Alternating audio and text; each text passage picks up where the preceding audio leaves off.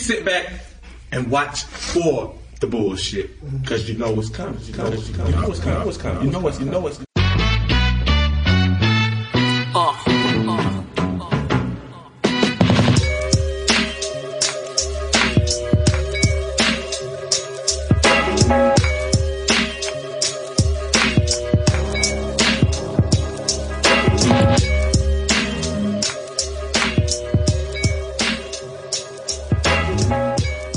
Welcome to BS with Brian Simpson. I am your host, Brian Simpson. Episode 11, I'm pretty sure. A lot of little good little things going on this week. Mac Miller died. Rest in peace, Mac Miller. Again, a lot of people like weirdly happy about it. You know, because it's a rapper or whatever. Which is fucking strange to me, but you know, I like Mac Miller. When he first came out, I wasn't a big fan.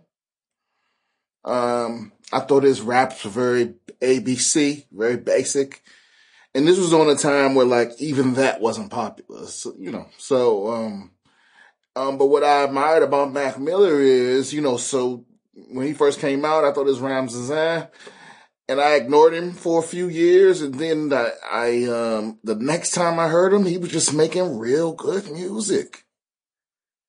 He was making quality stuff, and to really, you know, because he already had the popularity and the fan base. I think by that time he had already had the reality show, and so he could have rested on his laurels, but he continued to get better, and I'm pretty sure he had the respect. I'm pretty sure he had the respect of other dope MCs and artists within the game. I'm pretty sure, I think actually Kendrick Lamar called him out on that Control verse, which, you know, I think everyone saw as a sign of, yeah, you know, respect. So yeah, R.I.P. Mac Miller. I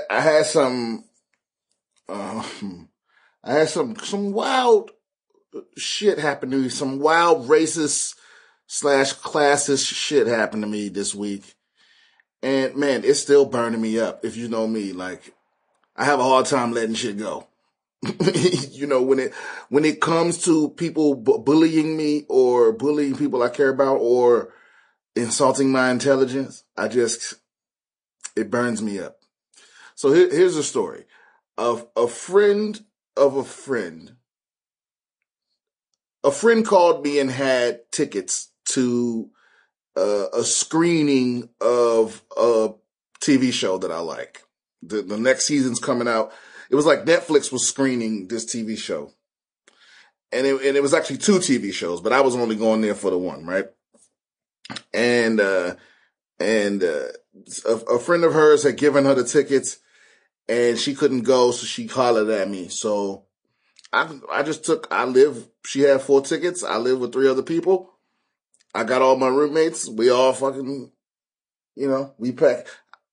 You know, I came back early so that we could go. So all me and all my roommates, we go to this thing. And I've been to other screenings, you know, usually it's just, you know, it's you sitting in the theater, watching the thing, and then they ask you what you think afterwards, or they have some kind of panel or something like that. It's no big deal. And we go, and this screening is at a fancy place. I can't even remember the name of the place. But you know, it's some kind of art place. And so we get there, and my friends, I walk in by myself because my friends are out parking, whatever. And there's some issue with the list and blah, blah, blah. But finally, they found my name on the list.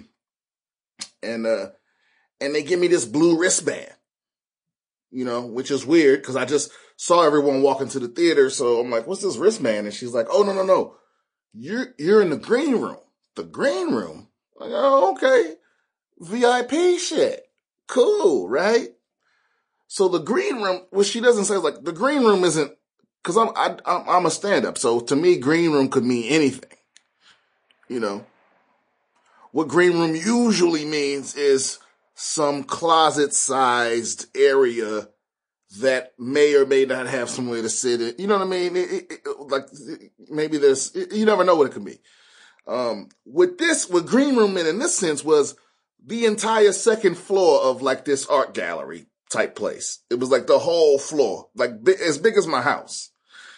And you know, and I get up there and there, you know, a couple of, you know, celebrities was, you know, no huge stars, but people that were in these shows, you know, and everyone else is just, you know, executive looking motherfuckers. And I'm the only black person in this room by a mile. And not only that, but I stand out because I'm the only one that's not, either in a suit or famous. None of the famous people are wearing suits. That's the weird thing. Or none of the cast members of this shows are dressed up. You know, they are wearing, you know, anything from flip-flop. But I'm the only one that is not on one of these shows that is also not dressed up. And I'm also the only black person, clearly, right? And my friends still haven't arrived. So I'm up in this place and they got one of the, you know, they got the little table with the fancy sandwiches and the little plastic cups of wine. So, of course, I beeline for those things because I'm uncomfortable around all these highfalutin types, you know. So I grab a cup of wine, I beeline for the sandwich table, and as soon as I get there, this white lady arrives with me, like, you know, on a vector. She timed it just right. She hit right, and I don't remember her name. Let's call her Karen. Let's just call her Karen. Karen pretends like she's introducing herself to me, but what she's actually doing is wondering in a very roundabout and professional way, white lady way, what the fuck I'm doing here. You know what I mean? She's feigning small talk. She's feigning small talk in order to try to find out what in the hell are you doing here? You know, she's asking me these probing questions. What show are you here to see and all this other shit? So I tell her, you know, I'm here to see the second show. I don't even know nothing about this first show. Because I have to explain is the premiere to the first show that I don't care about is playing downstairs in the theater. It's also on these big screen TVs up here in the green room. You know what I mean? And then she asked me, well, when the second show starts, do you plan on watching it up here or down there? You know, and I'm like, well, probably down there, but I got to see what my friends want to do. She's like, oh, you have people with you. Yeah. You know? So, you know, so then, now keep in mind, none of her fuckery is clear to me at the moment, even though my spidey sense is tingling. You know what I mean? I can feel it a little bit, but I'm just like, whatever, you know? So I go sit at this table. There's only one free table where I know all of my friends can be. So I go sit there, and Karen comes right up to me again and goes, "Hey, why don't you come sit over here with us?" Now, what I'm thinking is there is a group of us that's with this group of people that all got the tickets through the way that I don't know what she means by us, but I'm thinking there's some table for us. And I get over there. And there's this table that's for like 3 or 4 people. And now I'm the 5th person at this table. And then my friends arrive. And now there's 8 of us just standing around this little ass table. Fuck that. So we walk back over to the table that I picked in the first place. And my friend asks Karen, where's the bathroom? And she looks around all nervous. And she's like, I don't know if there's, how the bathroom situation works. Anyway, she ends up having the security guard walk this dude back downstairs to use a bathroom down there, knowing goddamn well there's a bathroom up here somewhere. Like, this is, like, when I tell you how huge this floor is and how much money was in this room, you can bet your motherfucking ass there was a bathroom on this floor. Minimum 1 bathroom. You know what I mean? Like, this lady just... It became real clear to me, right, that her job was to keep an eye on us. Like, or she took it upon herself. You know what I mean? Anyway, all that debacle's over. My friends all come back from the bathroom and they do just like what I did. And they went over to that table that I hauled all them damn sandwiches at it. They grab, you know, a plate of those little sandwiches and they come back. And as soon as they get back, Karen's there again. And she goes, hey, I have a surprise for you guys. It's going to happen real fast. You're going to have to put down the wine and the sandwiches. Blah, blah, blah. Like, oh, surprise? What kind of surprise? Blah, blah, blah. And then she's like, oh, shit, it's happening now. It's happening right now. Hurry up. Come on. Put your stuff on. Go stand right there. Blah, blah, blah. We're going to take pictures. We're like, oh, shit, we're going to take pictures. Okay, bam. Come on out. And we end up taking pictures with the cast of the show that we're not even there to see. Right?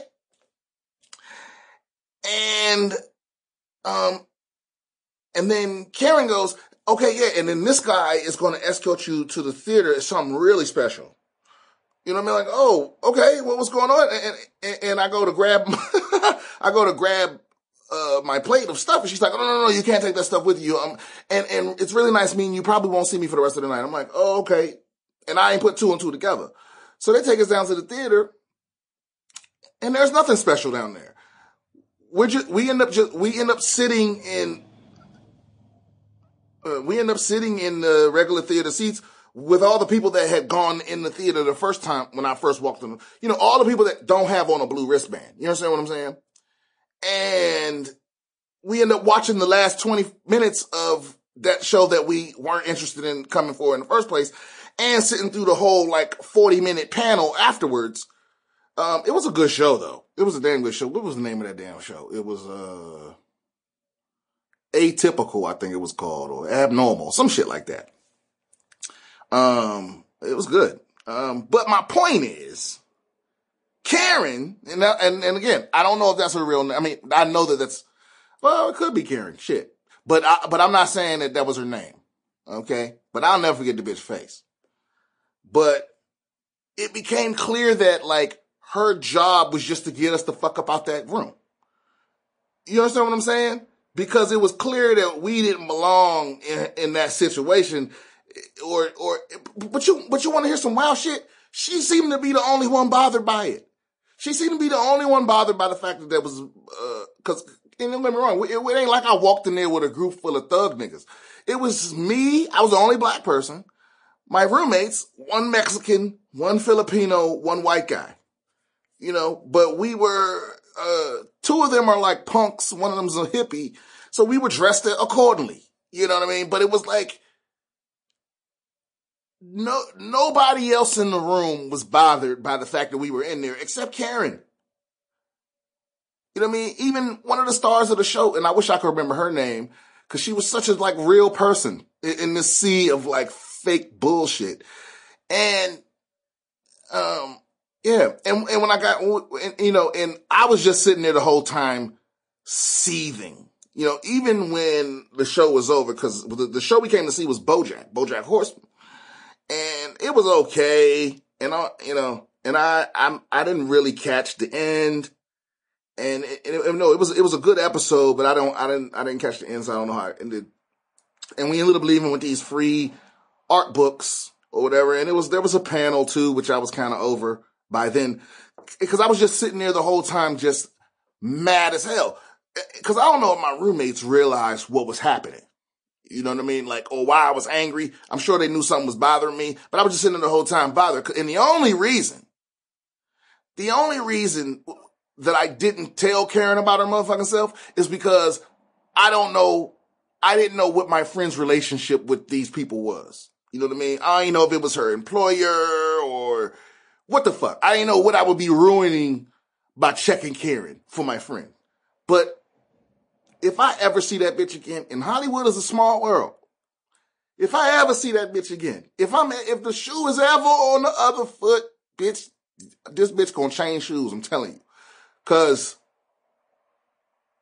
man, I can't remember the last time I felt like that. See, that's what I mean. See, it's bad enough. Like, okay, this is what racism is to me. Racism, classism, whatever you want to call it, is that it's bad enough that like I constantly have to think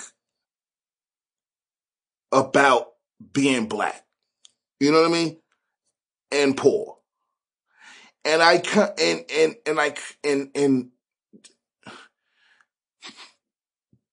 it's something that I always have to weigh and consider when I'm making decisions. You know what I mean? Where I live, where I work, which way I walk to and from those places, what events I'm going to go to, those sorts of things. But you know what I'm saying? When I'm having fun with my friends and we loosening up and we having a time, I don't have to think about that shit. And even on those rare occasions that I don't have to think about it, every now and then, there's a fucking Karen that wants to remind you, hey, nigger, you don't belong here. That's what bothers me. That's what I'm, cause this happened 3 or 4 days ago and I'm still hot about it. I'm still hot. Matter of fact, this might happen. Yeah. The point is, yeah, I think what bothers me the most is that Karen is somewhere thinking she outsmarted me. She thinks that I didn't know what happened. She probably gave herself a pat on the back. She probably went home. She probably went home to New York, which is where she kept saying she was from for some stupid reason. She probably went home to New York and told the story around cheese and crackers and wine. I had this really scary group coming to the event in Los Angeles, and oh my God, I MacGyvered them out of the situation with no incident. They really didn't know what was going on, and they like that's. I bet you that's at least you know that is. That's how my ego plays the scene out in my brain in order to fuel my rage. Yeah, because it's outrageous. So, yeah, that's how I feel about it. Fuck Karen. And it's true. Los Angeles is huge. Hollywood, and by Hollywood, I don't just mean the physical place Hollywood. The industry is not that big.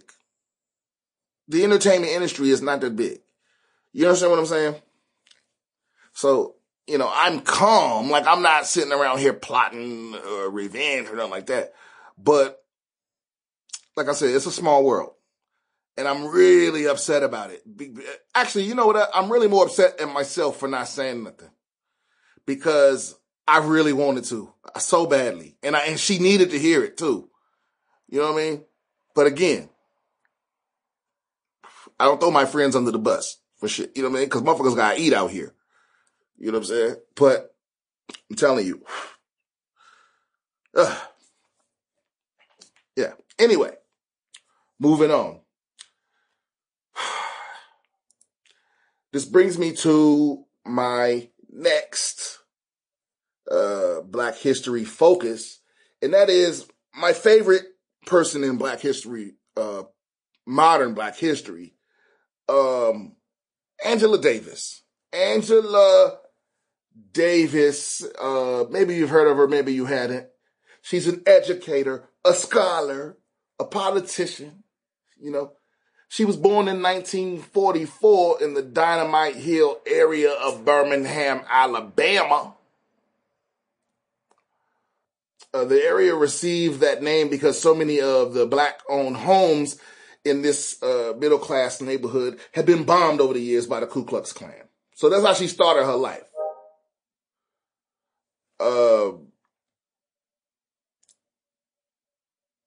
You know, so she wasn't, you know, she started her life in that climate.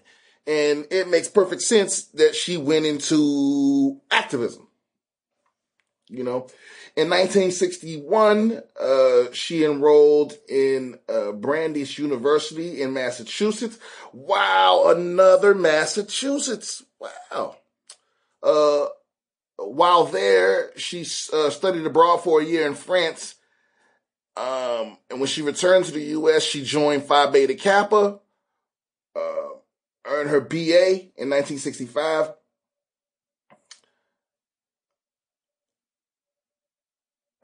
After her graduation, she was so moved by the deaths of the four girls killed in the bombing of the 16th Street Baptist Church in her hometown that she decided to join the civil rights movement. By 1967, she was influenced by Black Power advocates and joined the Student Nonviolent Coordinating Committee and then the Black Panther Party. She also continued her education, earning her MA from the University of California at San Diego in 1968.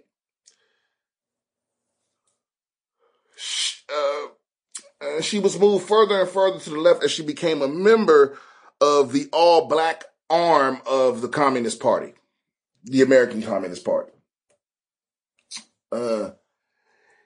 In 69, she was hired by the University of California as an assistant professor of philosophy. But her ties to the Communist Party led to them trying to dismiss her. She ended up suing them and winning in court and getting her job back. But she ended up leaving anyway when her contract was up. So, and during the early 70s, she became active in the movement to improve prison conditions for inmates. This work led to her campaign to release the Soledad Brothers. And the Soledad Brothers were, they weren't actually brothers. They were prison inmates that were actively organizing in prison. Can you fucking imagine? They were actively organizing in prison to improve prison conditions and to stop racism within the prison system. And they were, where Davis believed was they were set up. They were set up. There was a prison riot where a guard was injured or killed. I can't figure out which. And the Soledad Brothers were charged with the murder. Davis believed that they should be free. And one of the brothers' names was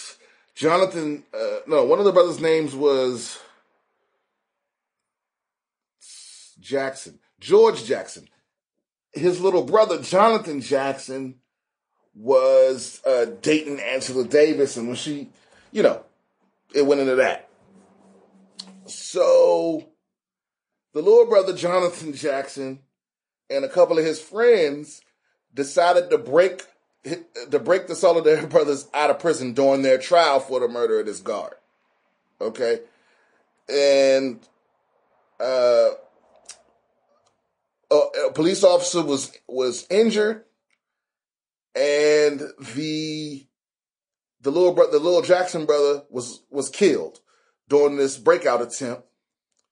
Angela Davis was not part of the breakout attempt, but when they found out that the guns used in it were registered to her, they came for her, and she was arrested in New York City. She served 18 months in prison, or 18 months in jail, awaiting trial, a trial that she won, by the way. Back to being a free woman. She went on to run for political office in 1980 and 1984 on the Communist Party ticket. Obviously, she didn't win. She tried to ran on the Communist Party ticket for vice president of the United States. So, obviously, no other parties have ever won the White House in modern times, anyway. And as of now, as far as I know, she's published how many books? 12 books. She's got numerous interviews and speeches on record. You can just look her up, Google her, Angela Davis. She's she's still a huge part of trying to dismantle the prison industrial complex, which I'm a huge fan of. I just love her. Her whole life has just been this fight against tyranny. And this one doesn't really end in a tragedy because Angela Davis is still alive. She teaches at UC Santa Cruz. She teaches women's studies. So maybe you can drop her a line. Maybe if you know Professor Davis, I'd love to have her as a guest or something. If I got anything wrong, I don't know. That shit was a long time ago. This is just what people on the internet say. But maybe one of these days I'll be popular enough to get an interview from her. And that's it. Thanks for tuning in again this week. If you have any questions, concerns, email me, bswithbriansimpson@gmail.com. I will be in San Diego all week this week. That's why this episode is coming out early. Tonight, I'm going to be at the... Tonight, Monday, September 10th, I'm going to be at the Old City Hall on the Classic Comedy Show. Wednesday night, I'm going to be at El Prez at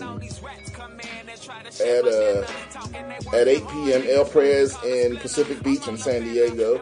Both shows at 8 p.m. Thursday, swing by, catch me at the Comedy Show at the Comedy Store in La Jolla, 8 p.m. Friday and Saturday, catch me at the Madhouse Comedy Club, headlining for the weekend. 2 shows, 7:30 and 9:45, I believe, Friday and Saturday. So, yeah, I will be there all week, or just come holler at me. Whatever. Stayed alive and learned to rhyme, turn the lines and he's of earth and turpentine. Nigga, wait.